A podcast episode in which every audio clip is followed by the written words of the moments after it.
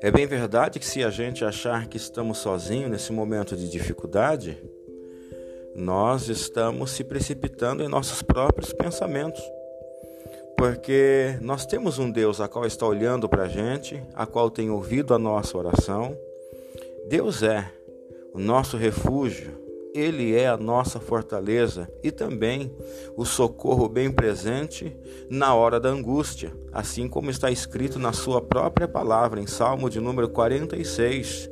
Deus é o nosso refúgio e fortaleza, socorro bem presente na angústia, pelo que não temeremos, ainda que a terra se mude e ainda que os montes se transportem para o meio dos mares. Permaneceremos firmes na fé, porque Deus está conosco.